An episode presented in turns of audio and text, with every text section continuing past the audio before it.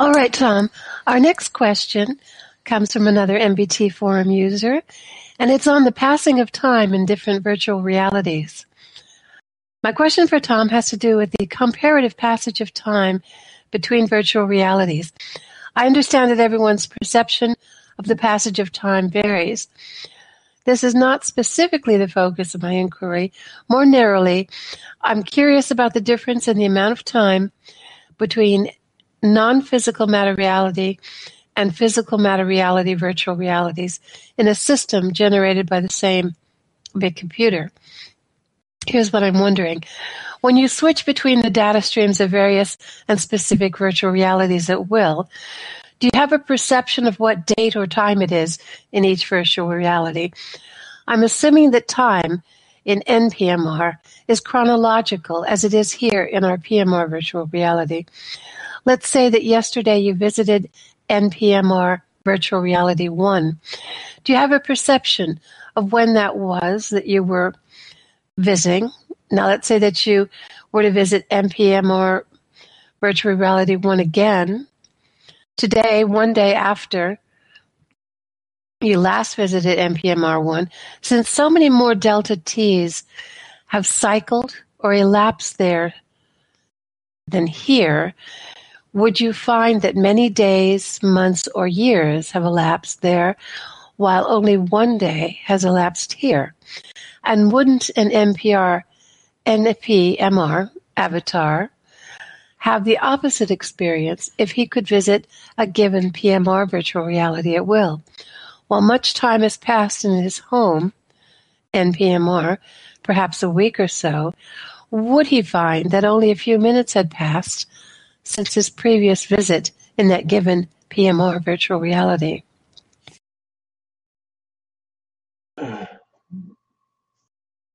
Well, from my let me just tell you what my experience is, and we'll take it from there. When you go to a different reality frame, you don't notice the change in time. It's not like you think, oh, this last one was really fast, and now, you know, the last one was fast, and this one's now comparatively slow, because you can't make that comparison. You're either in one or you're in the other, and the time seems natural both places. So when I am in a different uh, physical reality, other than this physical universe, some other phys- some other virtual reality has a very tight rule set. Time seems to flow there just as naturally as it does here even though the clocks are totally different clocks. One could be faster than the other, but they're probably similar as far as the, the, the, functionality of a clock. You know, the clock allows events to go forward. And if you had another physical type virtual reality, my fingers up here, you can see, and that was a quote, physical type virtual reality, then it's going to be similar with the way the time runs. The delta t is still has to be functional. It can't be so slow that time, you know, it takes forever for you to lift an arm, you know, or open your mouth or say a word, and it can't be so fast that everything goes by too quickly. It seems to always be just right. It's a it's a it's a time that where the reality is made that the uh, the rules the, uh, data stream passes you data in such a way that it seems perfectly natural time, no matter what reality frame you're in. It works fine. So you're on that time rather than your own time. Now, if you are in multiple reality frames at the same time, I've never actually had the experience of, of one of them going in fast motion and another one going in slower motion. They all still seem to go in a reasonable amount of time. I'm getting a data stream from both of those other realities and maybe this reality too, and they all seem to progress normally. Well, I think that's perhaps the larger consciousness system feeding me those data streams in such a way that they all make sense to me, such a way that I can process them. If it's too fast, I couldn't process it. Too slow, it would be boring. I wouldn't be able to keep my, my focus on it long enough. So I get those things in a time that suits me. I don't think there's going to be a lot of variation between physical type realities because they all have to work pretty much the same for pretty much the same reasons. Okay, so that's um, that. Time is an interesting thing, though. Um, you often have different kinds of perceptions of time. You've, you, you've no doubt had a dream, and that dream maybe have gone even weeks in the dream, but certainly hours. You know, you were in the burning building and it cleared out, and the fire trucks came, and it goes on and on. All that would have taken several hours, but your dream was actually only two minutes long as far as the time you were dreaming. Here, the time of your of your uh, REM uh, sleep would be very quick. So that sort of time is different in that you can get a data stream that runs very quickly when you don't have to do all the physical things. The, the physical things you're doing there are just, it's just information and it doesn't involve anybody but you. Your own story, your own story can come to you as fast as you can process it. And again, it seems like normal time. The time is relative to the to the virtual reality, but I've never found any big inconsistencies in time other than my own perception. Now, there's another interesting thing about time is that uh, if you are in a, a very demanding, let's say, situation, let's say you're in an automobile accident, and in this automobile accident, you have to take some very quick steps to avoid catastrophe. But you only have a, maybe two seconds in which to do a series of three or four steps. Many people find that time slows down for them in such a situation. Suddenly, they are doing things, you know, steering the wheel this way, then that way, applying the brake, applying the cylinder, doing all this stuff. When they find out later, all of that happened in, you know, a second or two. It seemed to them it was much slower. They wouldn't have been able to react so fast. Well, that can happen for several reasons. One, your focus focuses down on just a few elements of reality. You're no longer having the big picture and all the scenery and everything else that's going on. There's just this, just very simple, just the most critical elements are in your view. Everything else is gone. That means you have a lot more attention to put on those critical elements, and that would seem to make time go slower. But there is another factor involved with time, and that is we are pretty slow moving things in our reality. If we have a delta t in our physical reality of like 10 to the minus 44 seconds, it hardly makes any sense for our motion to be split down into the 10 to the minus 44 second pieces because we just don't move that fast that that makes any sense for us. So in in in computer realities, what you do is you have the slow things in a slower loop the fast things in a faster loop. So you have a loop where in a, you know, I do this, I, I, I describe this in my book. If you are, are modeling something and in this, in this virtual reality that you're modeling, you have people and you only increment them every tenth of a second because a person hardly does anything in less than a tenth of a second. It's that's worth calculating. It's too small. They, they don't move that fast. Whereas you might have something really fast, like a bullet or a rocket or something, that you'd have to model every, you know, you'd have to update it every uh, ten thousandth of a second or every millionth of a second because it does change in the physical world considerably in a ten thousandth of a second because it's moving very, very fast. You see, and if you want it to have smooth motion, you're going to have to update it more often.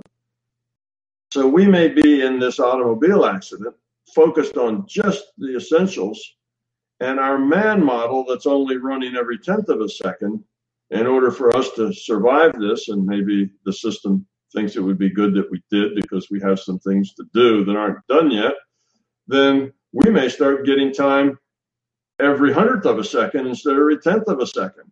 Now we can operate in 10 times the speed, if you will we've got a hundred increment, or we got 10 increments for every one we had, right? Instead of a tenth of a second, it's a hundredth of a second. So now we're 10 times faster. We can look at the data coming in is now coming in in much smaller increments. And now we can steer the car this way and that way and do all kinds of things that only actually in the real time take a couple of seconds, but we have them spread out because we're getting a, a, a, a faster clock rate, if you will, for a little bit. So now whether that actually happens that way or not, I don't know. I'm just saying that's a possibility because it would be foolish for the system to increment people motions at every 10 to the minus 44 seconds when a people doesn't do anything fast enough to warrant those kinds of computational resources. So it could be that time actually can be somewhat plastic for us in this reality. That doesn't mean it doesn't always have a moving forward. It just means sometimes it may seem to go faster or slower based on what we're doing. Now, if you are uh, in a in some uh, in some situations, like uh, you're really tired of being at work and you really want to go home, and you look at the clock and there's an hour to go that hour takes at least two or three hours to go by because every few minutes you're looking at the clock and you'd swear that at least 10 minutes have gone by and only two. You know, well, when you're anxious for something to get done, what does it say? A, a, a watch pot never boils. You know, if you stand there waiting for that water to boil, it seems to take a very long time. Where if you just put the water on and go about doing other things, it seems to boil very quickly. Well, that's just a matter of attention. That doesn't have to be you know the system fussing with clocks. That's just where your attention is and how many how many uh, samples you're taking. You know, we tend to sample things. We look at the pot, take some samples for that or where that is, and then we go off and we're doing our sampling someplace else. Our increments go by.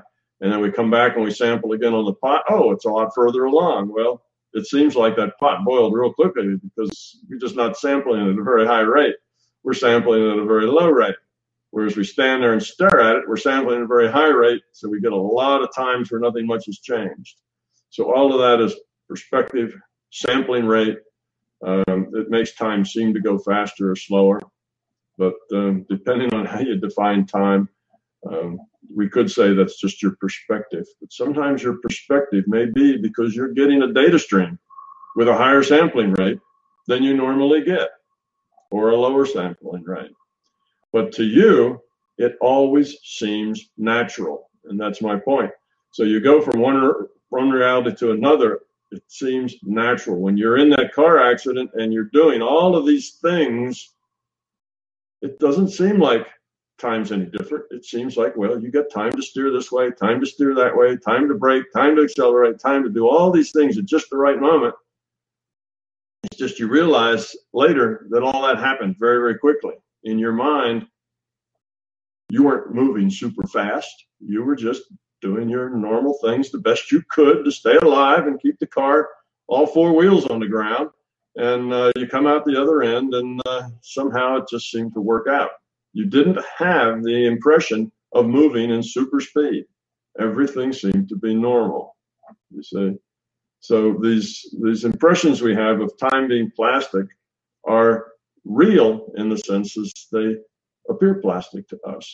And in some cases they might be if our data if our data stream gets some extra extra samples in it, or if we're doing something that requires very few samples, it may seem like uh, time standing still for us because we're not getting very many samples. So time is a is an interesting thing, but yes, it does always go forward. It doesn't go backward, and it, it uh, doesn't automatically split off new reality frames with their own clocks. Uh, all that's done just in the history databases. So I hope that kind of answers the question with time in, in general. There is no real difference that I notice in going from one to the other. They all seem to be normal on a normal time. But when you run on whichever clock you're running on, that seems normal. So it doesn't mean that that uh, they aren't in different times. It just means you generally don't notice it. And even when you are getting multiple realities together, it seems you don't really notice it. That you get in your data stream rates, sample rates that always seem normal to you. So time always is is uh, flowing forward, and most of the time seems like it's at a very normal rate. Except when we suddenly blink and realize that only a few seconds have gone by, and gee, we did an awful lot in that time. Or we wake up from a dream and feeling, wow, that dream just took a took a week. And what? It was only a minute and a half? How could that be? Well, data rates can change. Sample rates can change. This is basically information. And sample rates can be adjusted so that it seems normal to us whenever it's happening. All right, Tom, the next question comes from an MBT forum user, um, somewhat related to Ingeborg's, Ingeborg's uh, previous question. Um, he asks, I've stumbled upon this concept of tulpas. Uh, Wikipedia says this, um, among other things, in recent years, a subculture has formed online who create hallucinations or imaginary friends, which they call tulpas and believe to be sentient. Do these people actually create a new, individuated unit of consciousness with free will? Would it have the ability to incarnate in this PMR? Are children doing the same thing when they're lending their personalities to their favorite stuffed animal? Okay. Answer the first question, no, they're not creating a new individuated unit of consciousness or uh, free will awareness unit that then goes on. Uh, they're doing one of two things. They are imagining, they're using their imagination to create this information. Your imagination is a great creator of data. Okay? And that's not to say that it's inferior. You know, we have this idea, oh, it's just your imagination. Like, well, that isn't real. You know, you imagine it as different than if it were real. You have to look at it from the sense of data. You get data and you interpret it. You don't get the source of the data you have imagination. That's one source of data. You get other sources of data that you uh, don't create, that are created outside of you, elsewhere. That's also data. There's no flag on any of that data that says, oh, this is data that came from your imagination, and this is data that comes from someplace else. Data is data, and it all mixes together. You see, it's all one thing. It's it's not different. So which one is more real than the other? Well, they have different sources, but this is data. So we don't want to look at our imagination as something that's somehow false or fake or not real. It's just another source of information. And it can be a very useful source of information. We can take the information from our from our uh, uh, imagination and we can learn from it just like we can learn from the data that comes in on the data stream about this virtual reality. Uh, how many people uh, learn how to, uh, you know, get up to have a speech to give? I'm going to have to get up in front of 100 people and give this speech. They're terrified. How do they get over that? They give that speech in their imagination over and over again. They stand up and they give the speech. They imagine the crowd, they imagine themselves. They may do it in their dreams. They do it to the point that they're comfortable with it. And then they get up and give a speech and they're comfortable because that's the hundredth time they've given that speech after all. It just flows out very easily. And they did all that with their imagination. So it's not like this imagination data stream is some kind of fake data stream that isn't of any value. It's just got the same value labels as any data stream. It's just one you create. Well, your consciousness. You create information. That's part of what you do. You receive and create information. The data is valuable. Okay.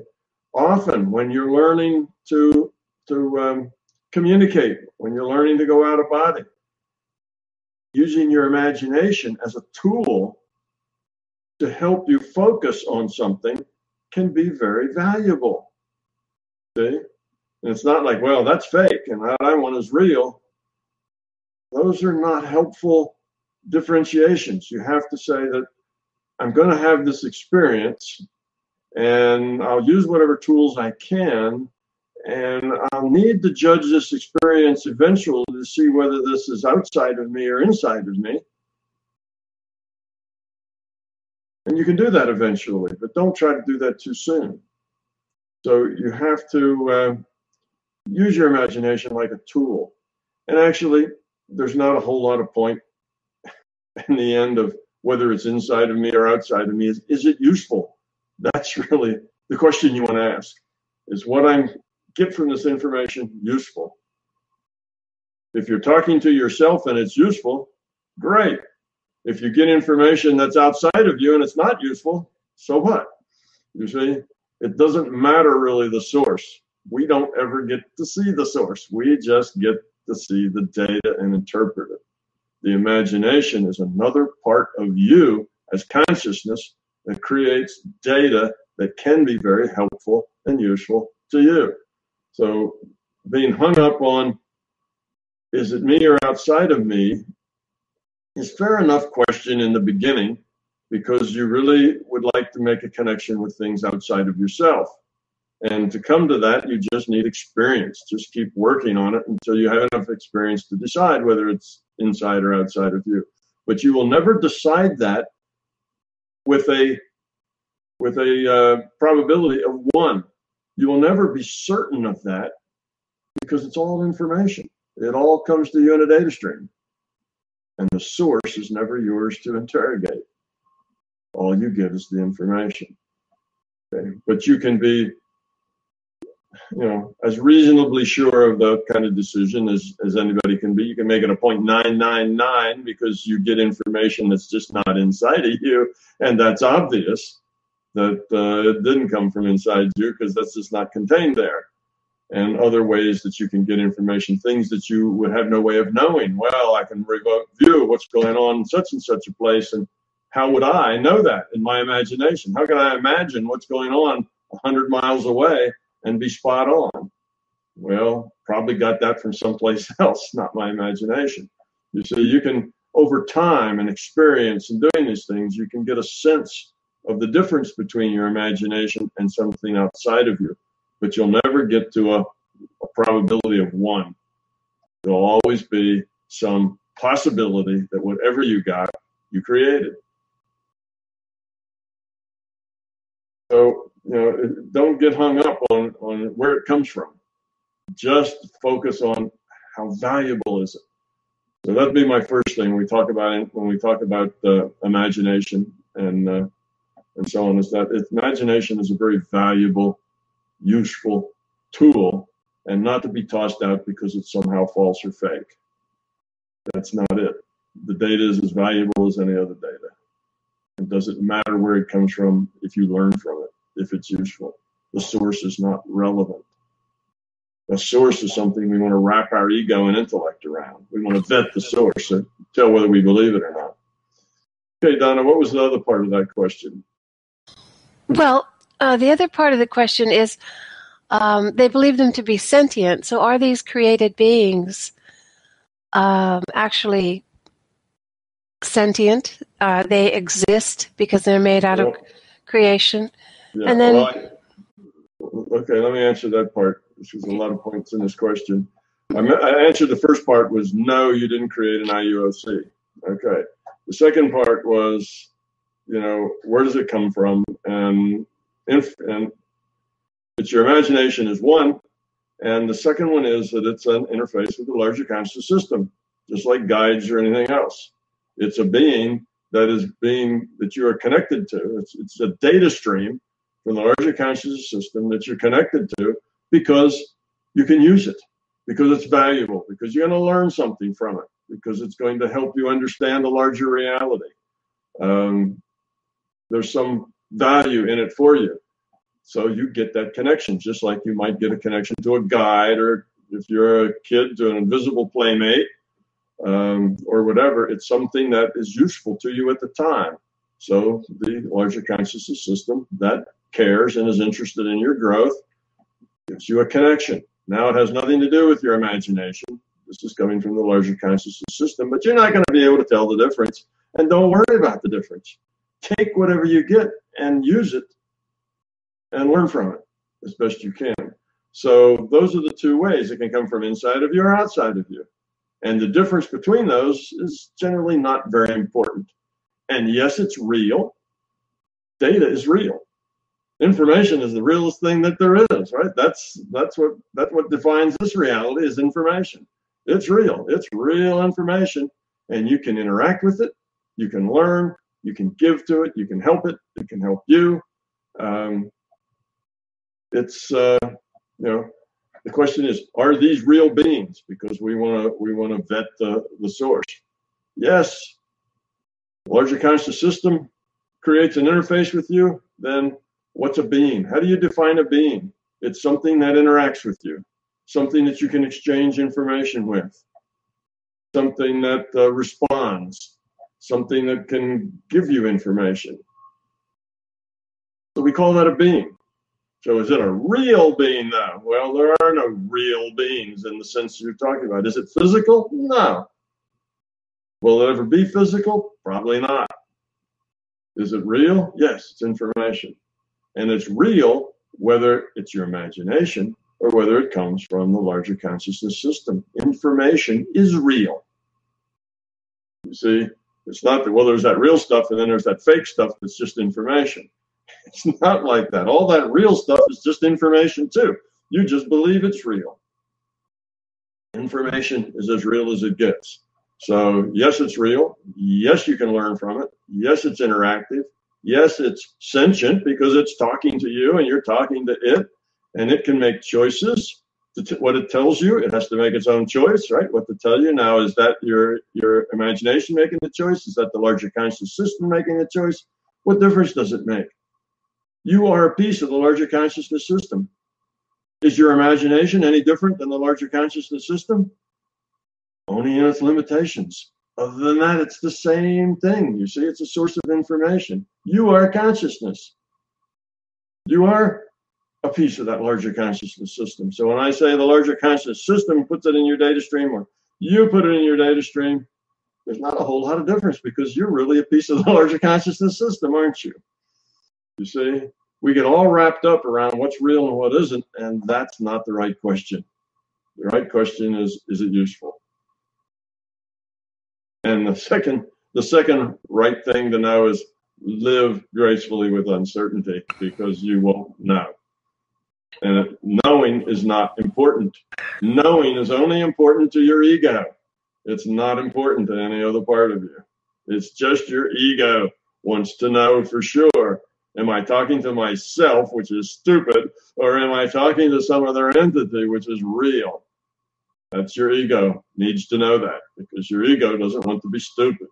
It wants to be smart. And if you're talking to some other bona fide entity with a free will, then you're smart. If you're talking to yourself, you're stupid. And that's your ego. So let the ego go and talk to with it, whatever will talk to you if it makes sense, if it's useful, if it's a friend, if it communicates to you, of course it's a being. That's how we define beings things that interact with us, things that talk to us and exchange information with us. That's a being. I know. Drives you crazy, doesn't it? Yeah.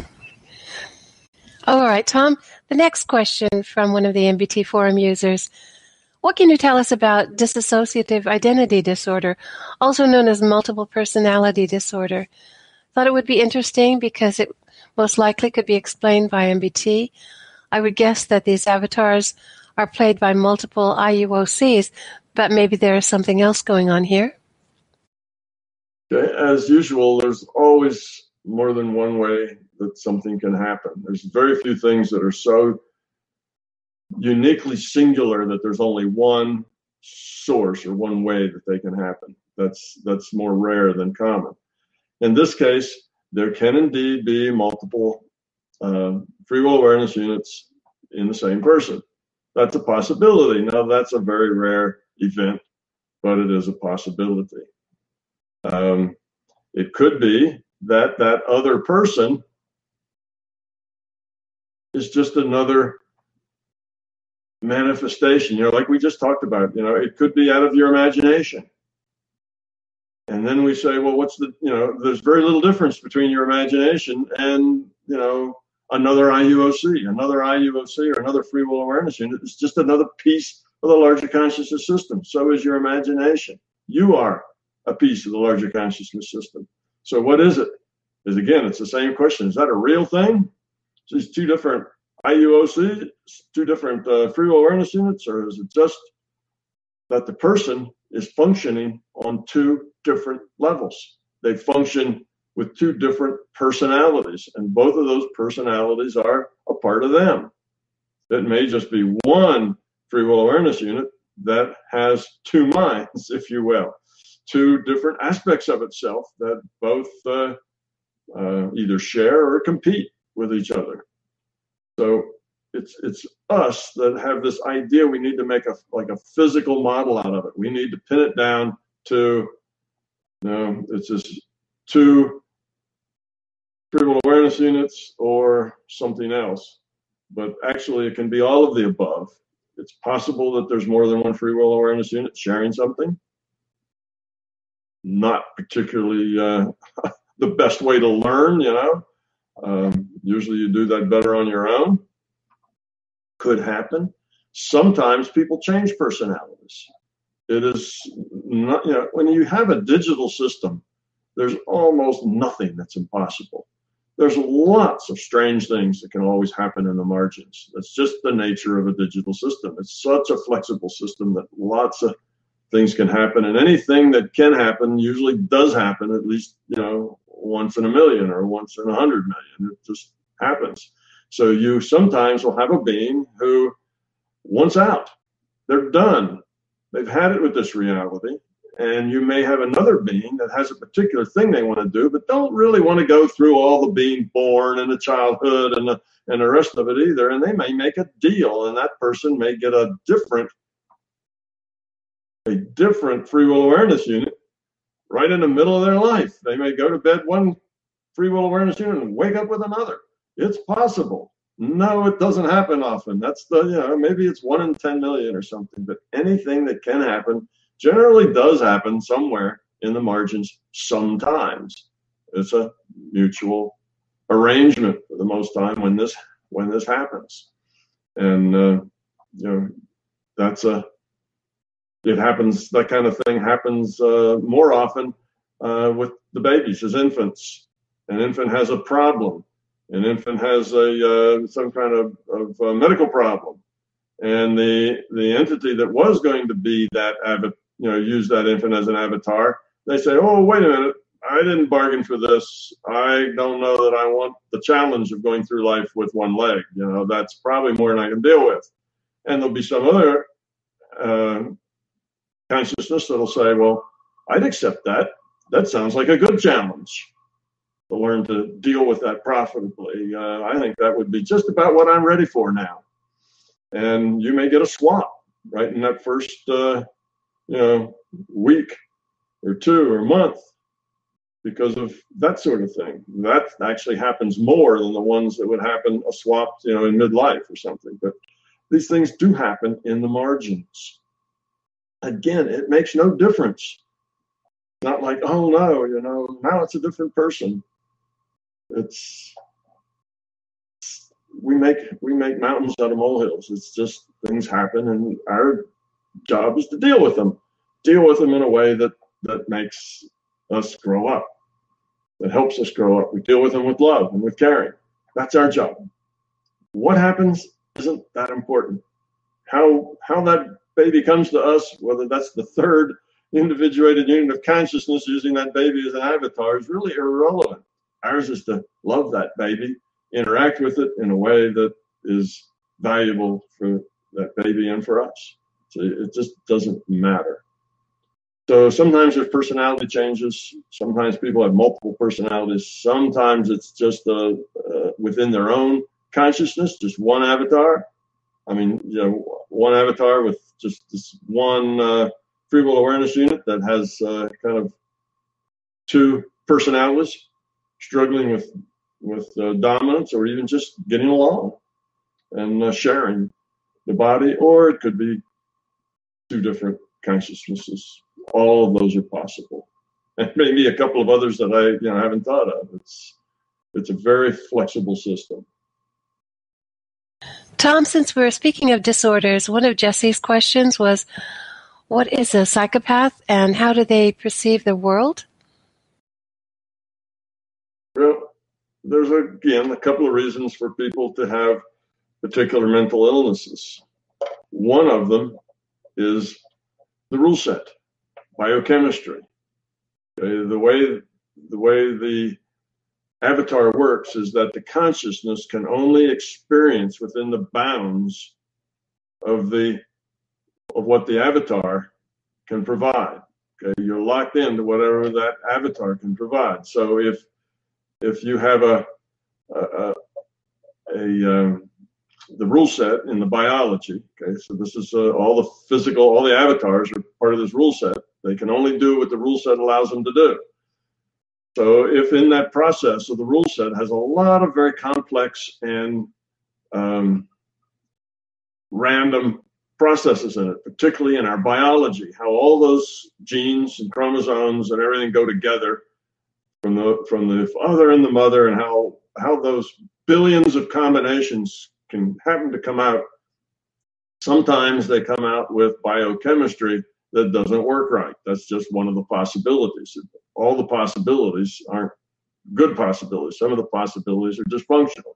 Well, if your biochemistry just comes out of that uh, that rule set, uh, those those random draws that are made as all that uh, biology takes place, then you have a a a system, a brain, let's say, that has constraints.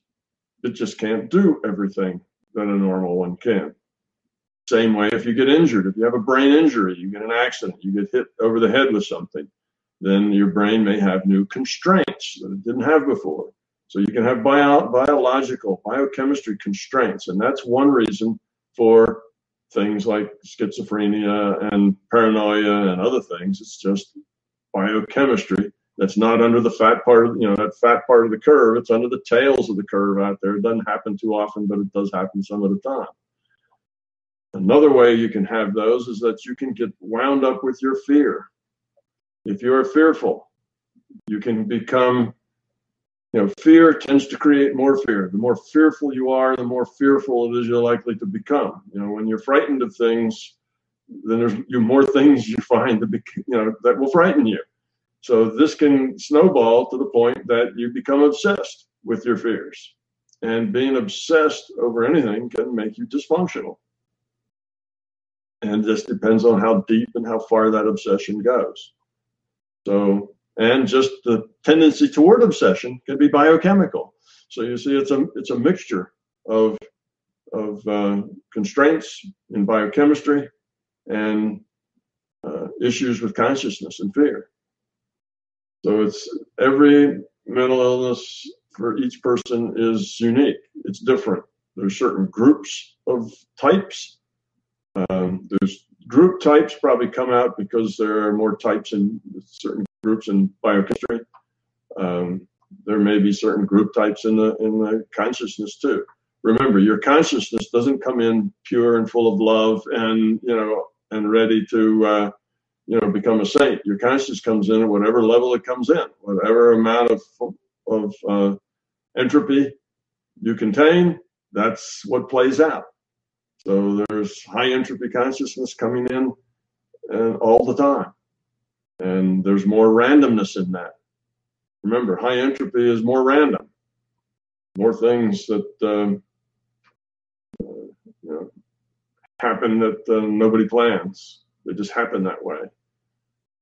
So mental illness just exists because the system has tails in the probability distribution, and there's lots of strange things that can go on out under those tails. And that's true of the biochemistry. It's also true in the consciousness itself. So our our our point is not so much of why they're like that, unless we'd like to be able to fix the biochemistry. Then we need to know why they're like that, and maybe we can medicines that help the biochemistry work better. But mostly for us, we just need to deal with it. If it's in our life, if we have a parent or a sibling or a friend or a neighbor or somebody at work that's having emotional difficulties, then that's something for us to deal with effectively. How do you deal with that? Do you scorn them? You know, do you avoid them? Do you have compassion for them? Do you help them? What are the limits to that? Some people you can't help. they won't accept your help. They can't see it, you know, and it's part of our own growth as we interact with people that way. They'll teach us about ourselves as well as about themselves. So that's the point, you know, compassion, caring, learning, and they have to deal with whatever it is they have to deal with. And we have to deal with, you know, things that we have to deal with. So we're all teachers and we're all students, even those who are mentally ill or both. They're teachers and students. I don't there's one cause. It's not just one thing. A lot of it is biological. Less of it is is uh, consciousness dysfunction. Most of it's biology dysfunction. All right, another question, Tom, from the MBT forum. Data from the Future Probable Database. Uh, when trying to heal someone, say Fred, when you look into the future to see how effective your your efforts are likely to be, does the Future Probability Database take into account other factors?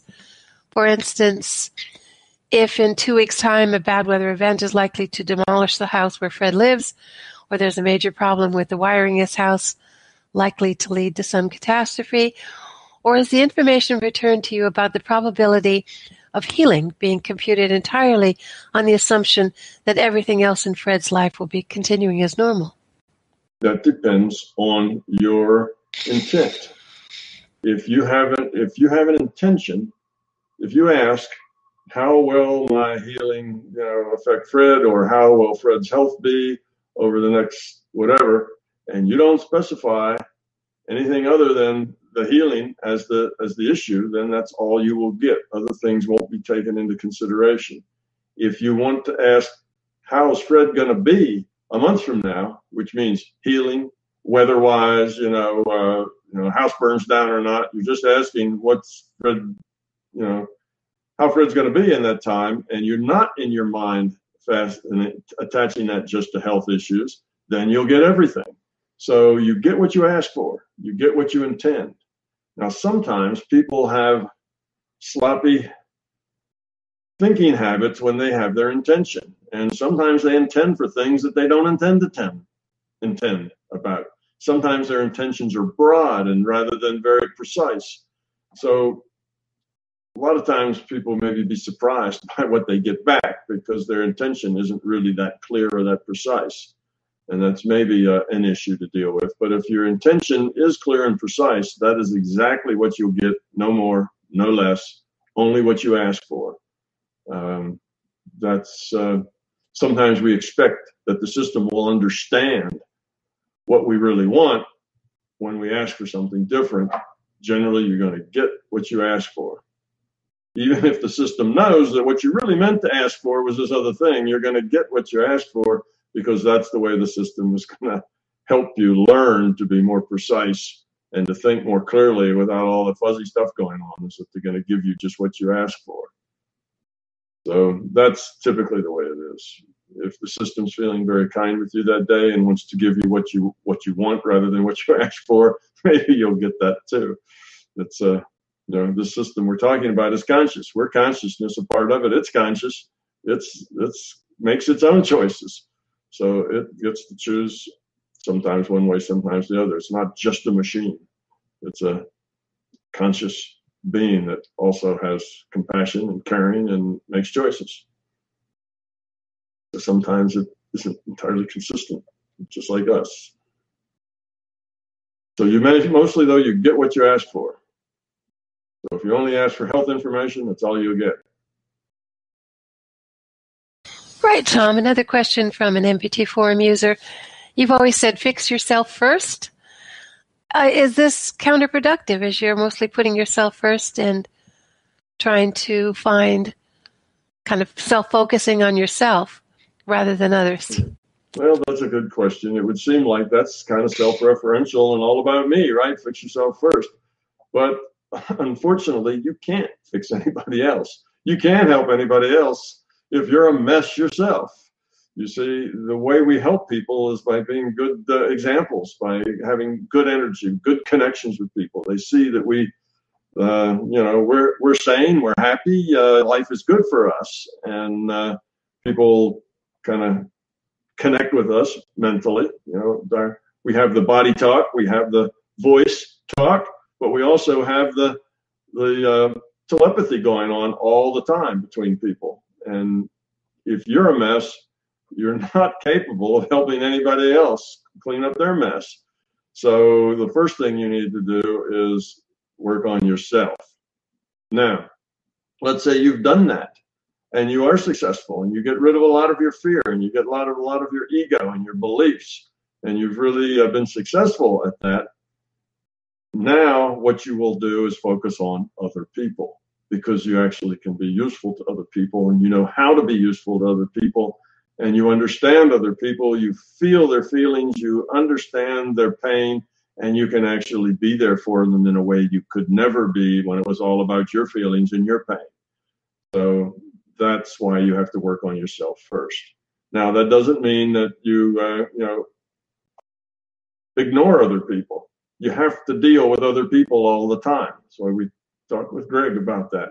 You always have to be involved and engaged. So it's not that you just drop other people off and you can be mean to them while you're working on yourself. Of course not. You know, you're supposed to still be kind and caring and thoughtful as you grow up, but your own growth is primary because you are the only person you can change. You can't change anybody else. You can't make anybody else grow up. Your growth is entirely your choice. So that has to be part of your focus.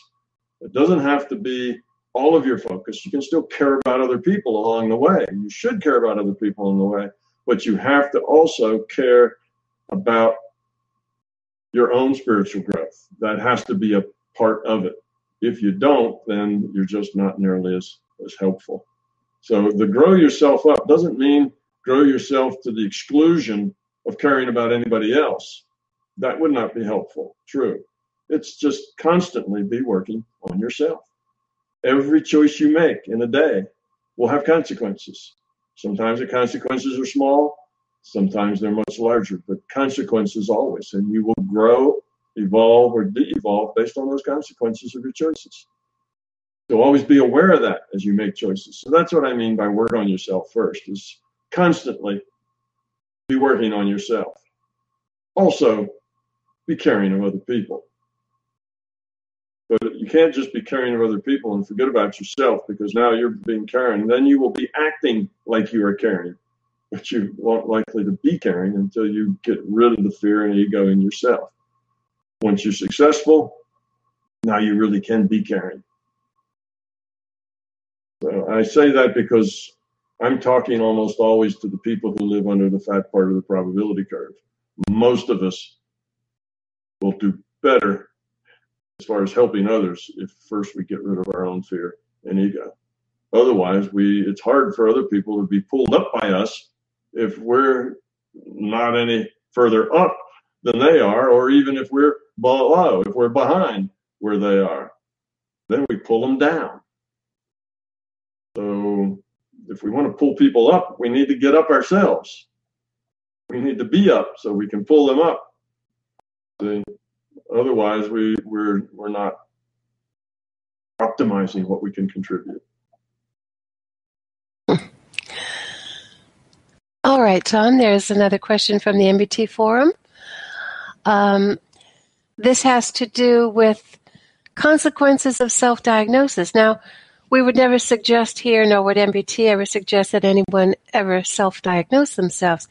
And there's a long, uh, intricate scenario uh, example here of someone trying to figure out what might be wrong with them health wise. And what the gist of the question is does attitude and intent help lower the probabilities of developing a disease? Yes.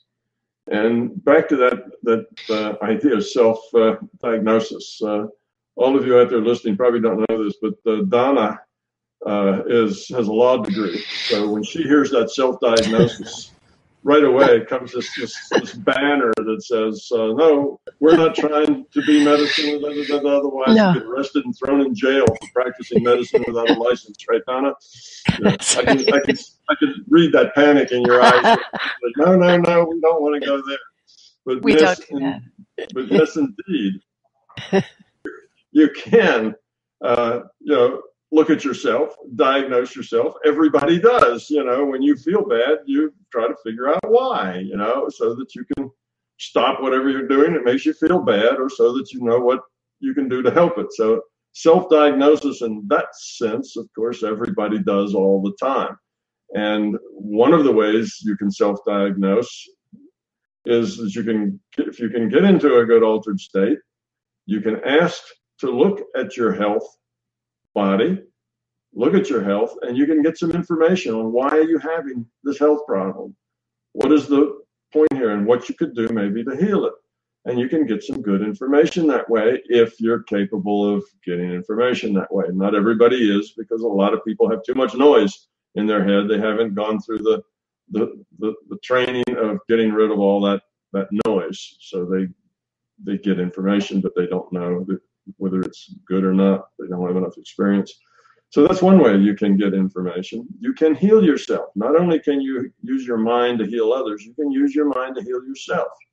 And it's done the same way. You are consciousness with intent. You modify future probability, and that's future probability of your own or somebody else makes little difference. Unless when you do it on yourself, you've also got ego and uh, fear involved that you don't have when you do it on others. And uh, then there's a problem. Now, of course, that's why surgeons don't operate on their family members. You know, if you're a surgeon and your wife or your children are ill and need a surgeon, you get somebody else to do it. You don't do it yourself because now your ego gets involved, your fear gets involved, and you're not as good as you would be otherwise. You're not detached from the fear and the ego. So it's the same way. Some people have a real hard time working on themselves because their their fear and their ego jumps in the way. But if you can let that go, then working on yourself is, is the same as working on anybody else. It modifies probability of the future happening. Um, so, yes, you can learn a lot in a meditation state. If you're unhappy while you're in that meditation state, if you get the point consciousness where it says you in consciousness, think about your unhappiness and put out an intent to ask that question why? am I unhappy? And what can I do about it? What steps do I need to take? And you mostly will get answers to those kinds of questions. But again, if you have a noisy mind, you won't be able to process the answer very well. But those are good things to do. Use your meditation state for your, you call that diagnosis, if you will, but for understanding yourself and understanding what's going on with yourself that uh, is a very helpful thing to do. And then working on yourself, using your intent to change whatever it is that's creating the problem. But that takes a certain amount of growth where you can see problems that are yours. Sometimes we only see problems in other people, and those are easy to see.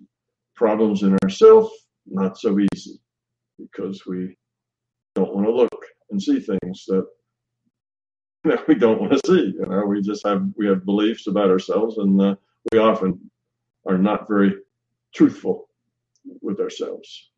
And sometimes just the opposite. We're not only truthful with ourselves, but we overreact. We beat ourselves up. We find things wrong with ourselves, and then we obsess over how awful we are, and that's not helpful either. That's more ego. That's more fear.